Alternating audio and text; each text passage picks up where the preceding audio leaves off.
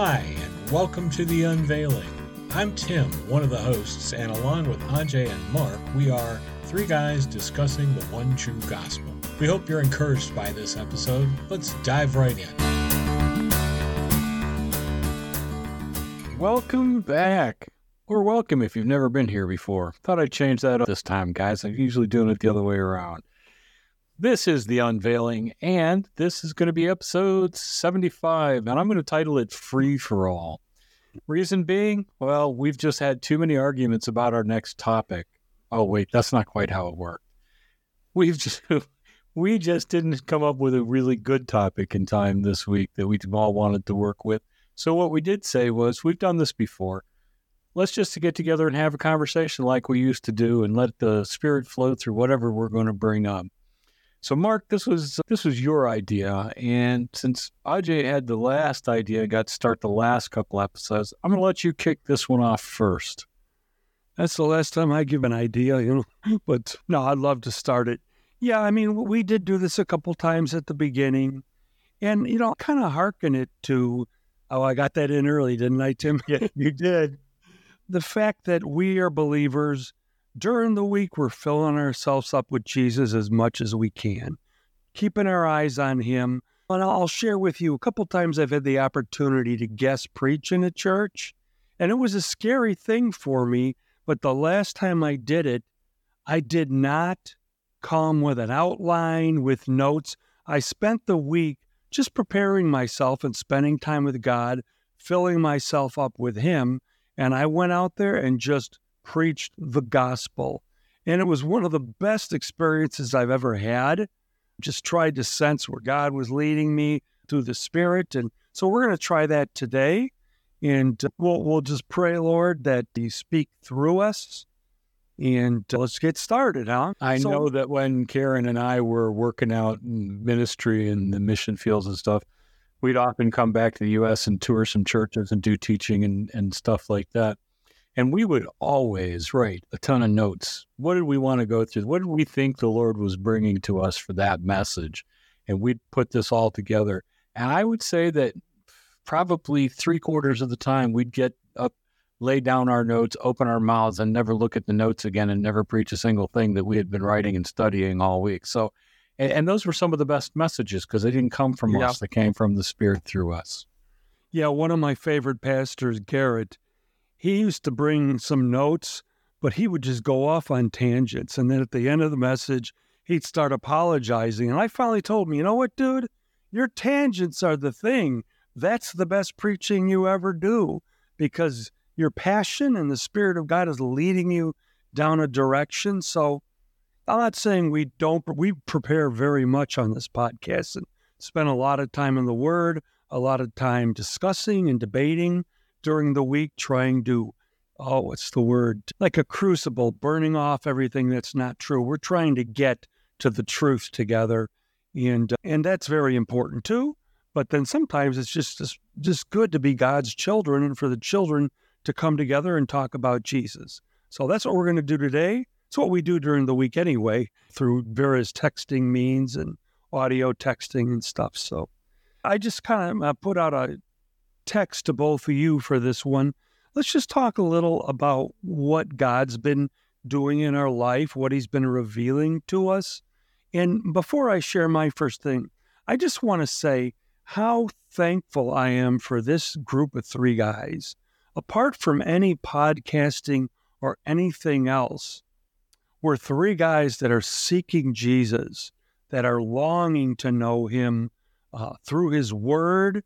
And God uses the three of us.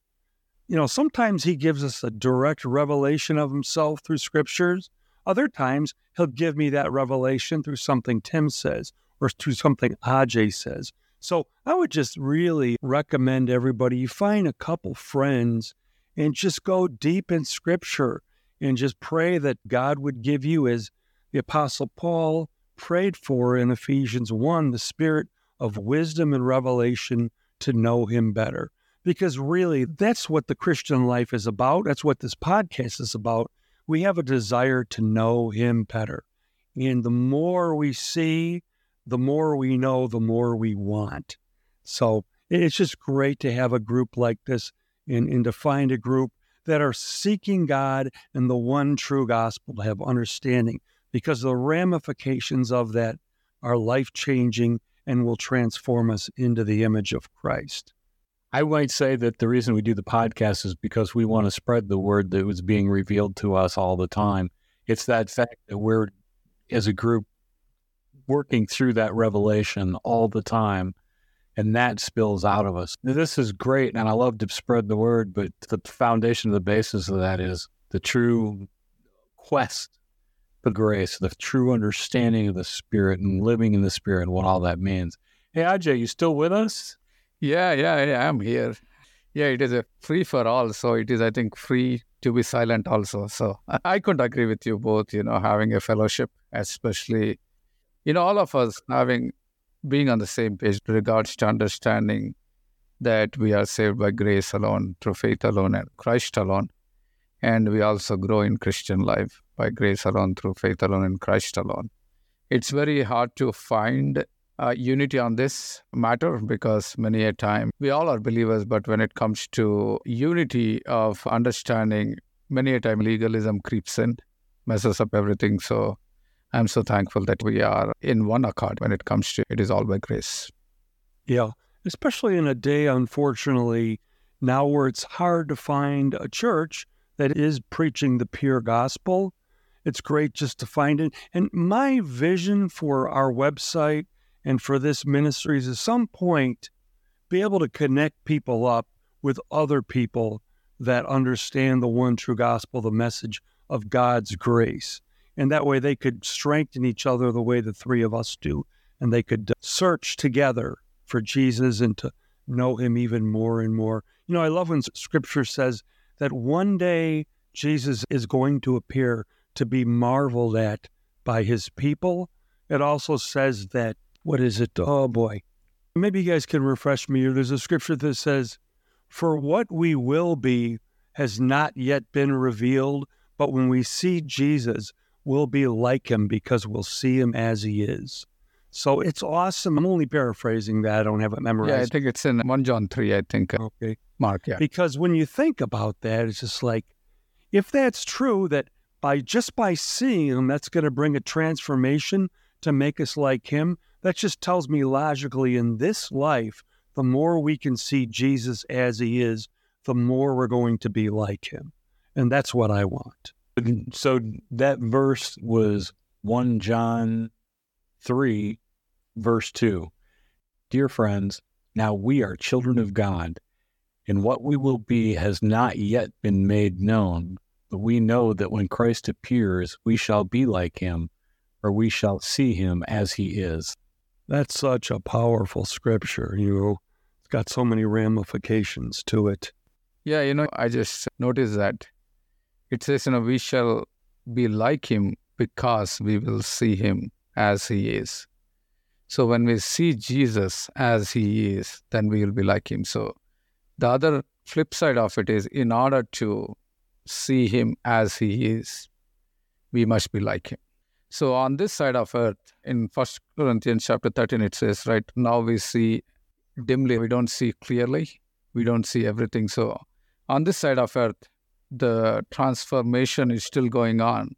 So we are growing in the revelation of our Lord Jesus Christ. But when we actually die and you know we get our new bodies, when we are exactly like our Lord Jesus Christ, that's when we will see him as he is, and that's when we can fully understand our Lord Jesus Christ, His love and His glory.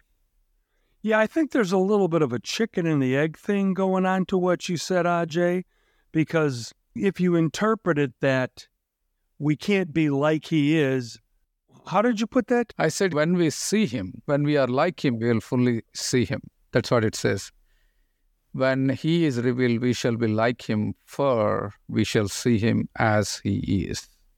Right. So my my point is though that it's not a qualification or a condition that we have to first be like him to see him because we can't do that. We don't have the power to do yeah. that.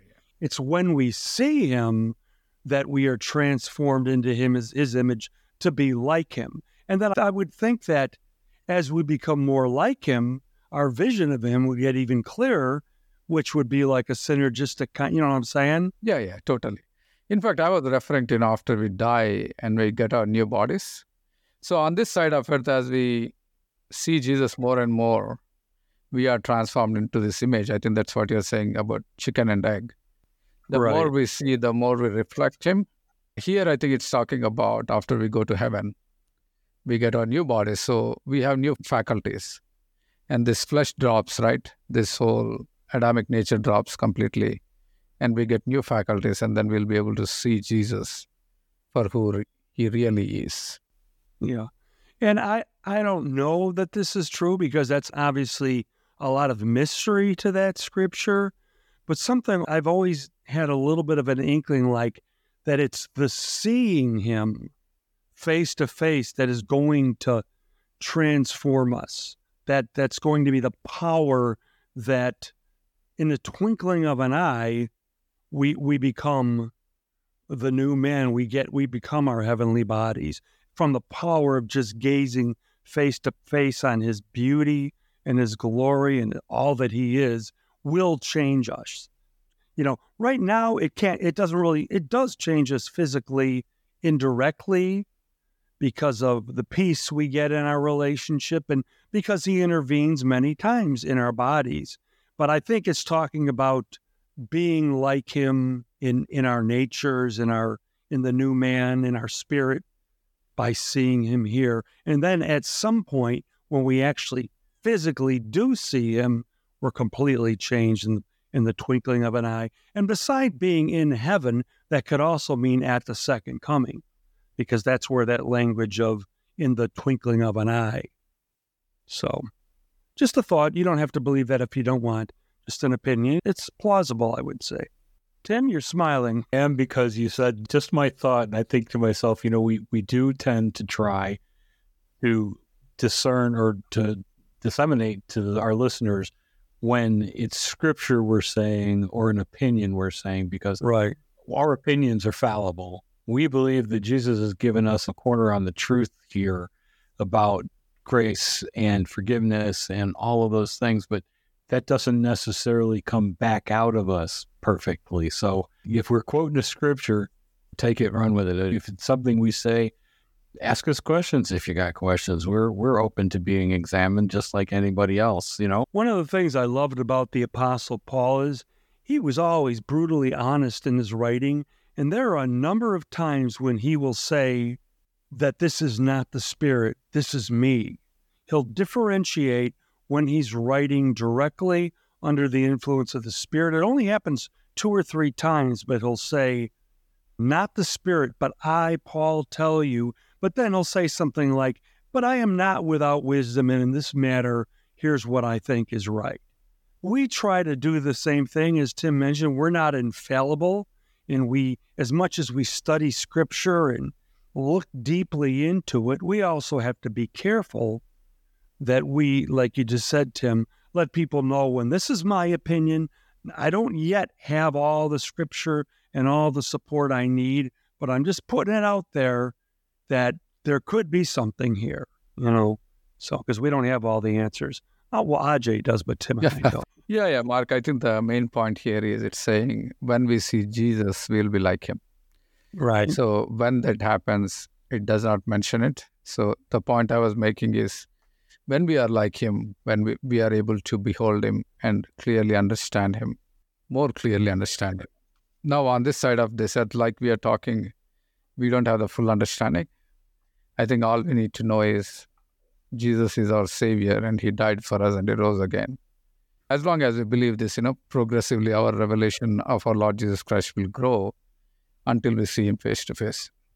And the great thing on this side is is that God wants to reveal himself to us. Scripture says that God gave us his spirit so that we can understand everything he's freely given us. And before that he says what no eye has seen, what no ear has heard, what no human mind conceived, these are the things the spirit is revealing to us. And so that's just an exciting thing in this life to know that God's given us his spirit to understand and is desiring to reveal himself to us. So much so that he sent his son to die on a cross for us. Amen. Yeah, while we are on this real quick, I think in terms of, you know, understanding and believing and opinions and all that, I think there are three things here, right? One is the scripture itself, and second is the interpretation of the scripture, and the third is people's opinions. The scripture itself is perfect, but our understanding may vary. That's where we grow by the Spirit. And the third one is the opinion of humans. So when we hear interpretations and opinions, we take it with a grain of salt, but we believe that the scripture itself is perfect.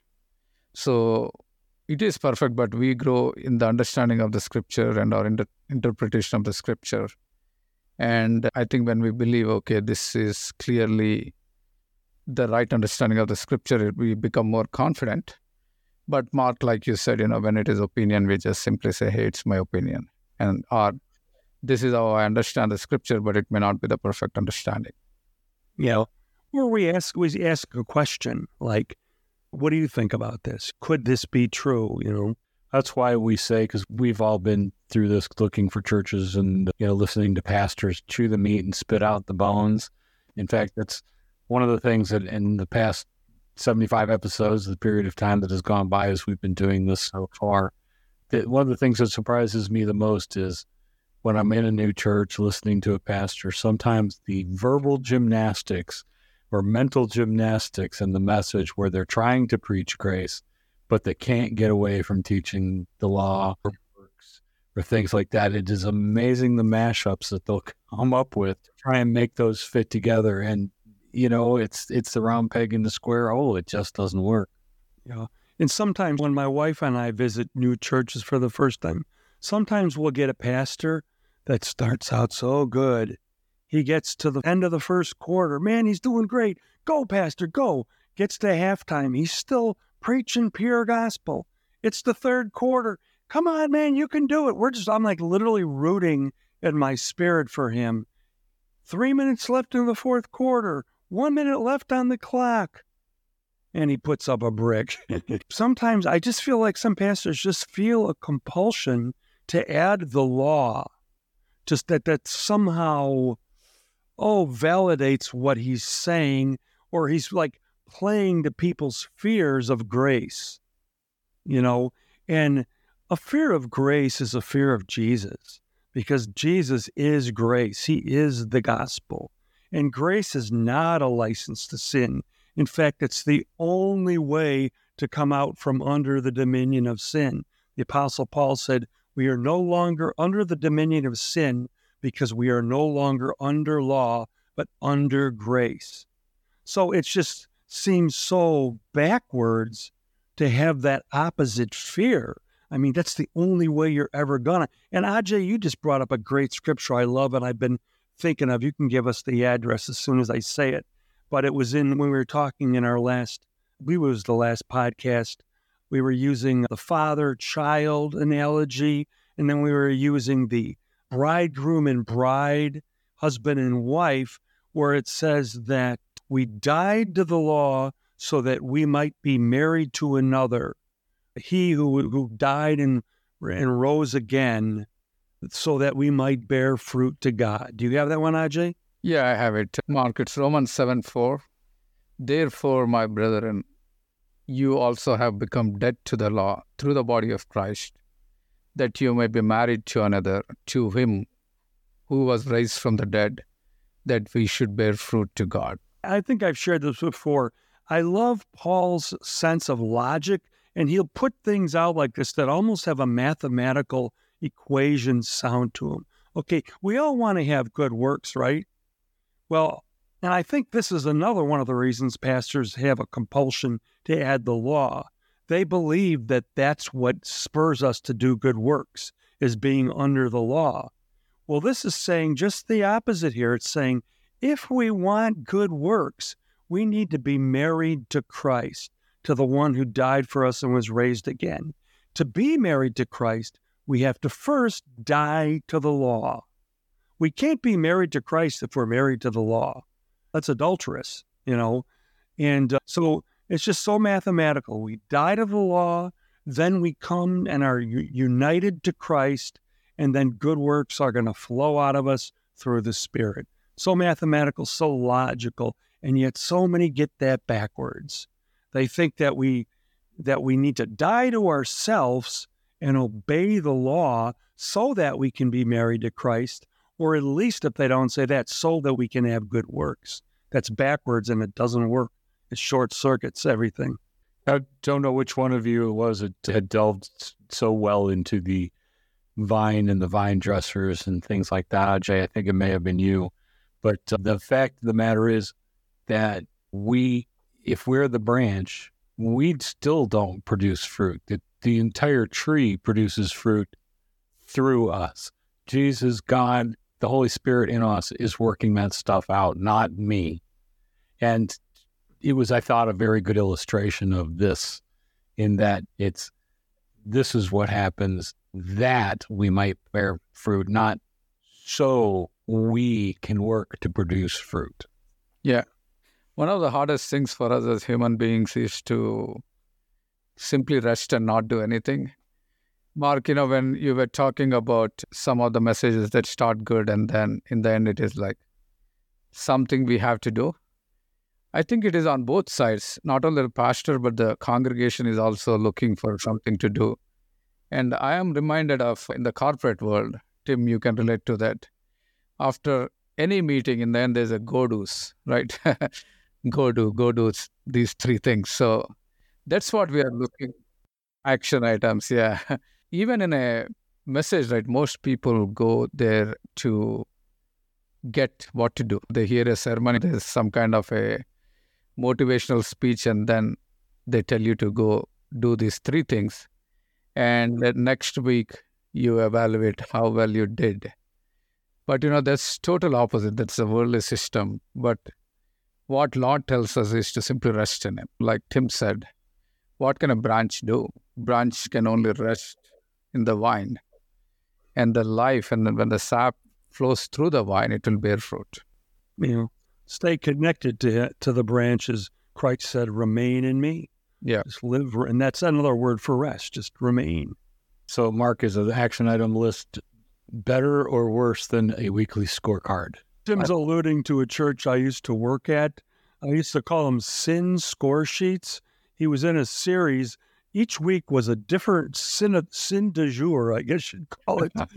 and he'd pass out sheets to everybody, and you rated how well or how bad you did at that at that sin. And then at the end, whoever did the best won a gift card to Starbucks. I just I made that part up, but uh, no, seriously, the focus was all on sin, which, in my slightly less than humble opinion, is idolatry. It's taking our eyes off of Christ and putting them on ourselves. How well am I doing? Look how holy I am. Look how pious I am.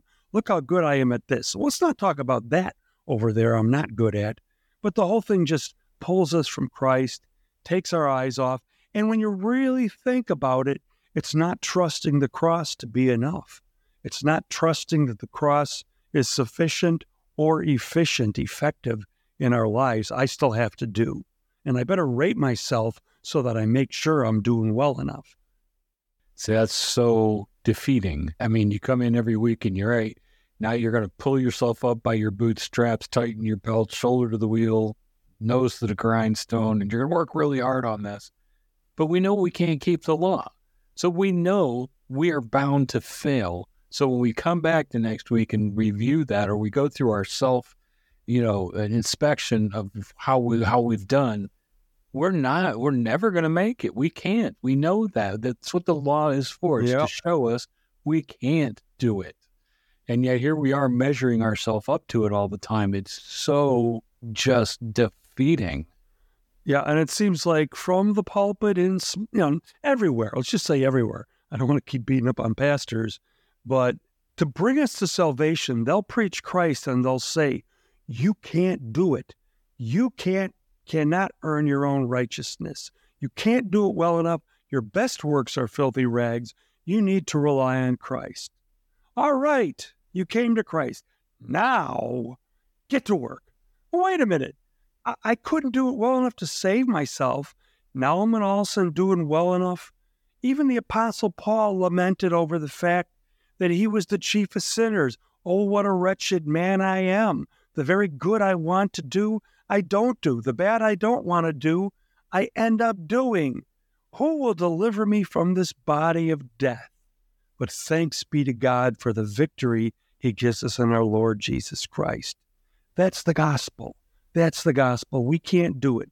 And I wanted to add one final thought on behalf of pastors everywhere. That's not an easy job. And someone brought up the fact that it's not just the pastor, it's the congregation. And that's it.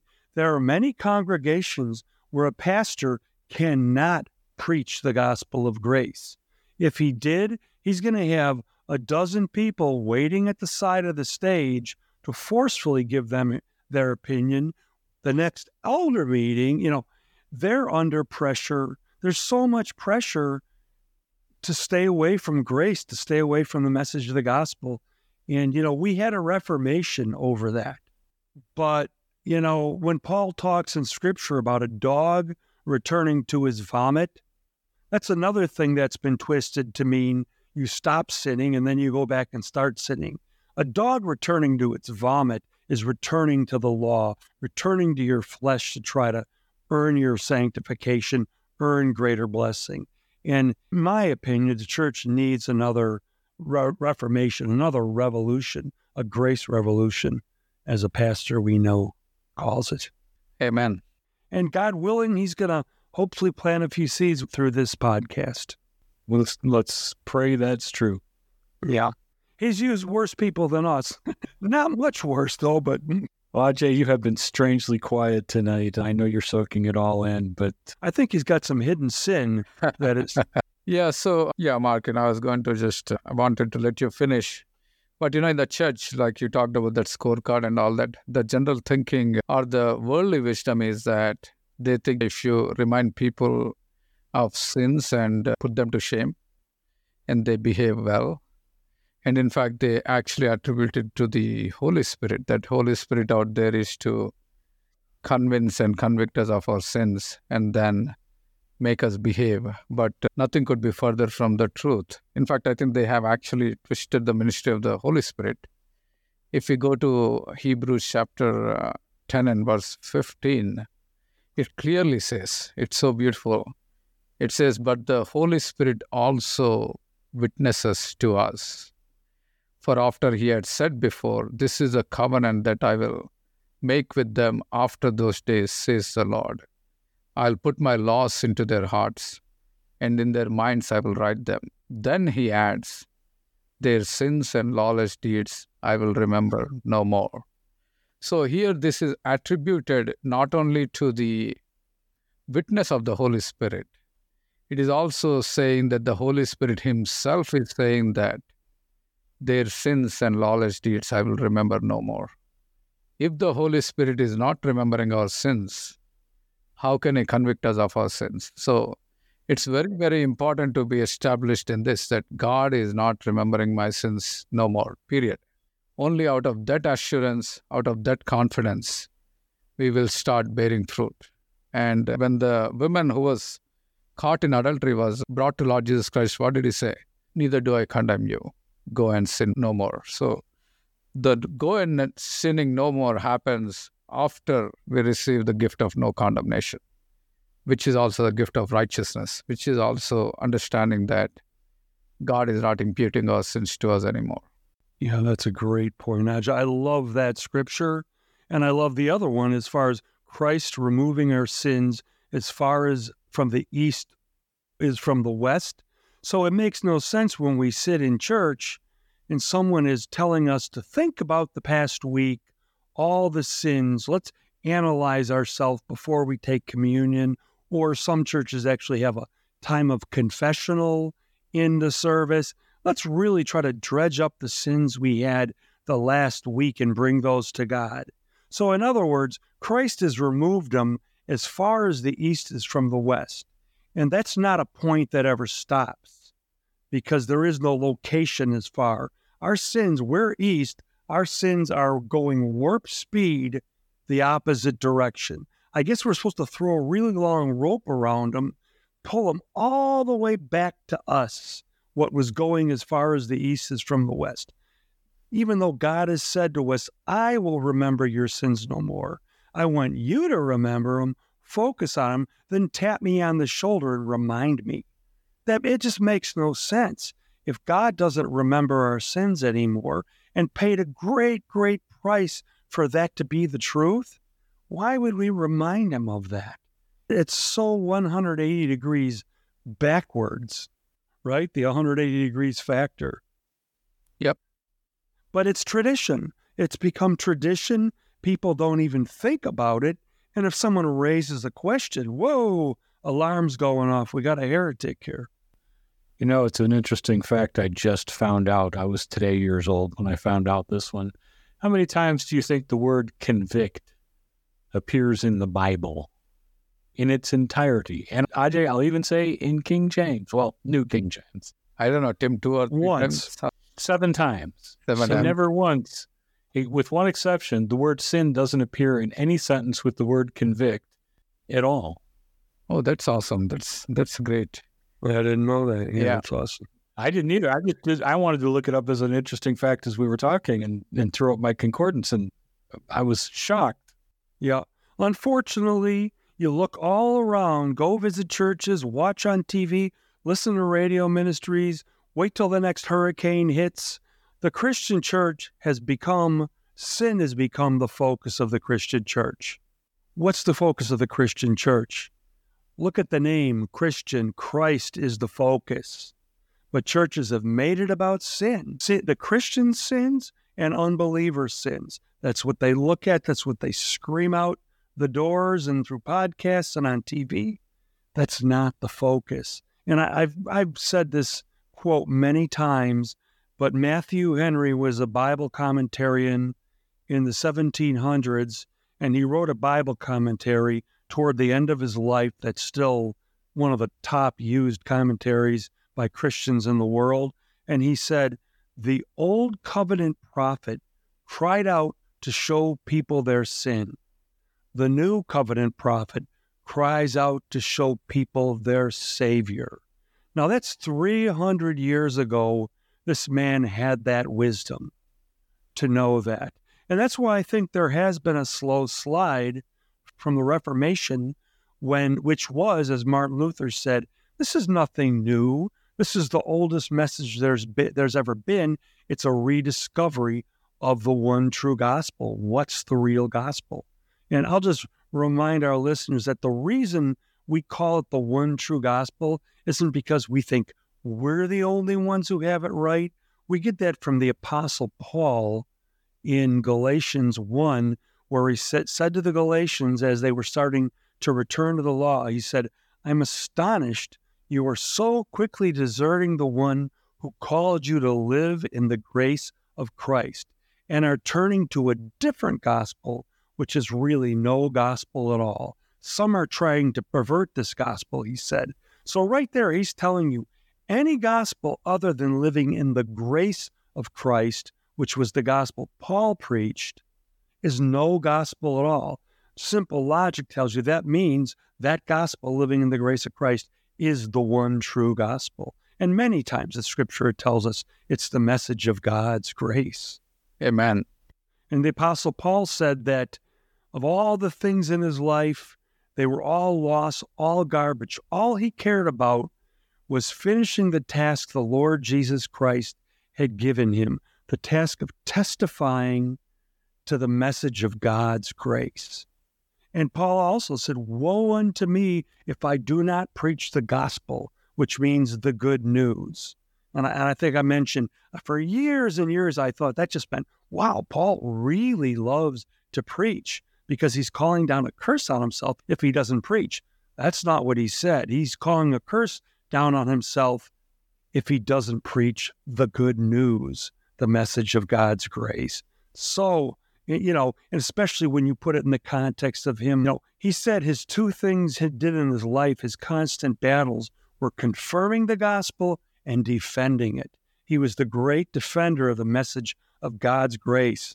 Looking, it's in so many of his writings. I mean, Galatians obviously is the prime example, but he mentions it in Ephesians and Colossians and Philippians. You, you dogs, you mutilators of the flesh. He's talking about the Judaizers who were trying to add the law back in.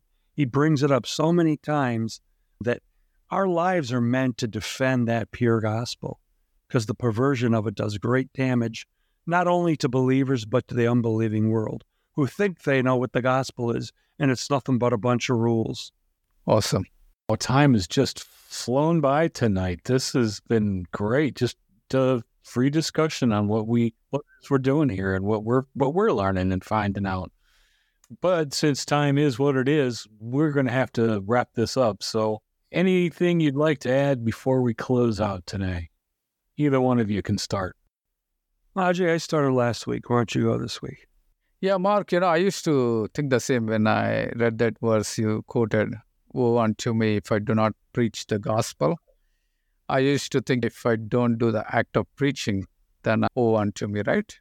Like you mentioned, it's like woe unto me if I don't preach the gospel of grace, the one true gospel.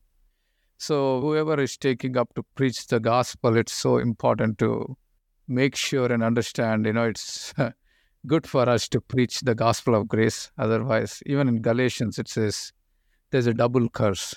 Paul says, if I didn't preach the grace of God right, he says two times, you know, let me be cursed.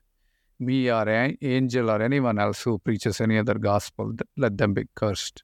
Yep. So it's not a small matter to preach a gospel that is not the gospel and adding works and all kinds of things. So I think it's very important uh, for us to understand that there is a curse if we don't preach the true gospel. So we better preach the gospel of grace when it comes to preaching, whoever has taken up upon themselves to preach the gospel. So, again, I think it's one of my favorite verses.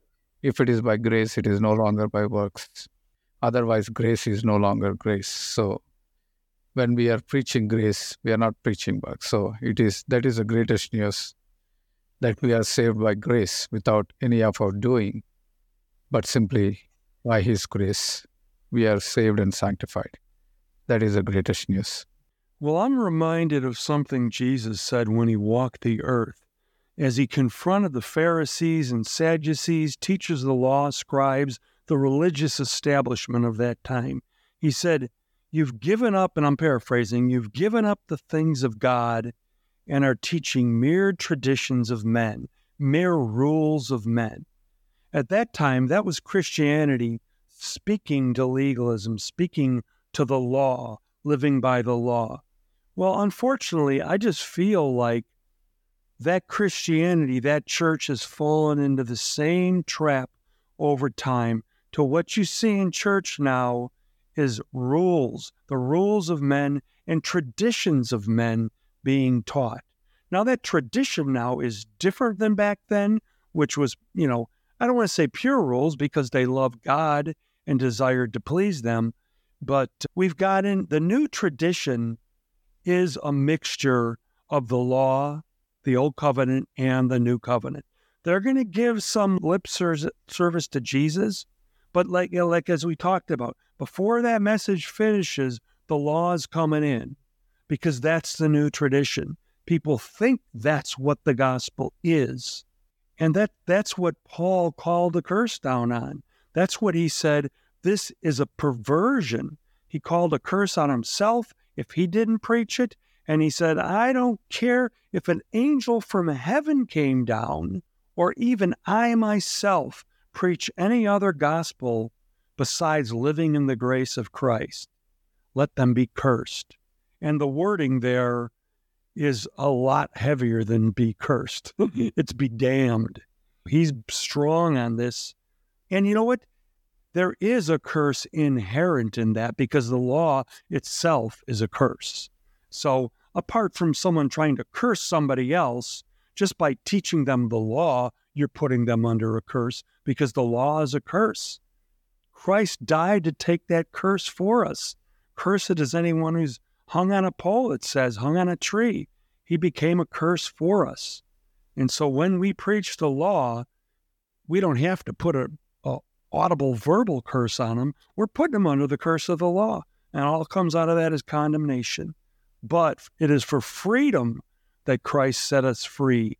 Stand firm then, and do not be burned again by a yoke of slavery, which the Apostle Paul told us in 5 1 is the law, the works of the law, dead works of the law, he calls it. You know, I say we've got to do this again more or even more often because this has just been a great conversation. I'm I'm still working out something I believe came up in one of the last two episodes, and that is because I'm I'm constantly being re- these little mini revelations as we go through all this, and I'm when we say that the Word of God is alive, it's because it's so true. You can know a verse inside out, upside down, backwards and forwards. I've memorized a lot of verses in my day, but I'll see something in a verse or phrase in the Bible or something and go, I never saw it in that light. And one of you guys said something last week about the marriage ceremony and talking about what God has brought together, let no man put asunder. But not only is that about marriage, man and woman here on earth, but it's about the relationship God brings together between us and the Holy Spirit. This is this is where your life comes from as a Christian. This is where your joy comes from. This is where anything that you do that is of, of good and Uh, is coming from. And I've been kind of dealing with that verse in my head for the last week or two, just kind of trying to absorb that. It's it's wonderful. This is constantly new. There's constantly new things for us to see, and I hope that everybody is getting something out of this, and that you're seeing new things too. We hope that you'll continue to listen and be blessed. And if you're enjoying it, please remember tell your friends and family about us. Give us a like or subscribe on one of the podcast apps. We really enjoy doing this, and we hope you're being enlightened and lifted up. And that'll do us for this week, guys. So, from Aj, Mark, and Tim, we'll talk to you again the next time. Tim again. Thanks for listening today. We hope you were blessed by today's message. If so, we encourage you to subscribe and share our podcast with your friends and family. Our entire catalog of episodes can be found on our website at www.theunveiledgospel.com, or you can listen and subscribe on most popular podcast apps. If you have any feedback or questions, you can send us an email to theunveiledgospel at yahoo.com.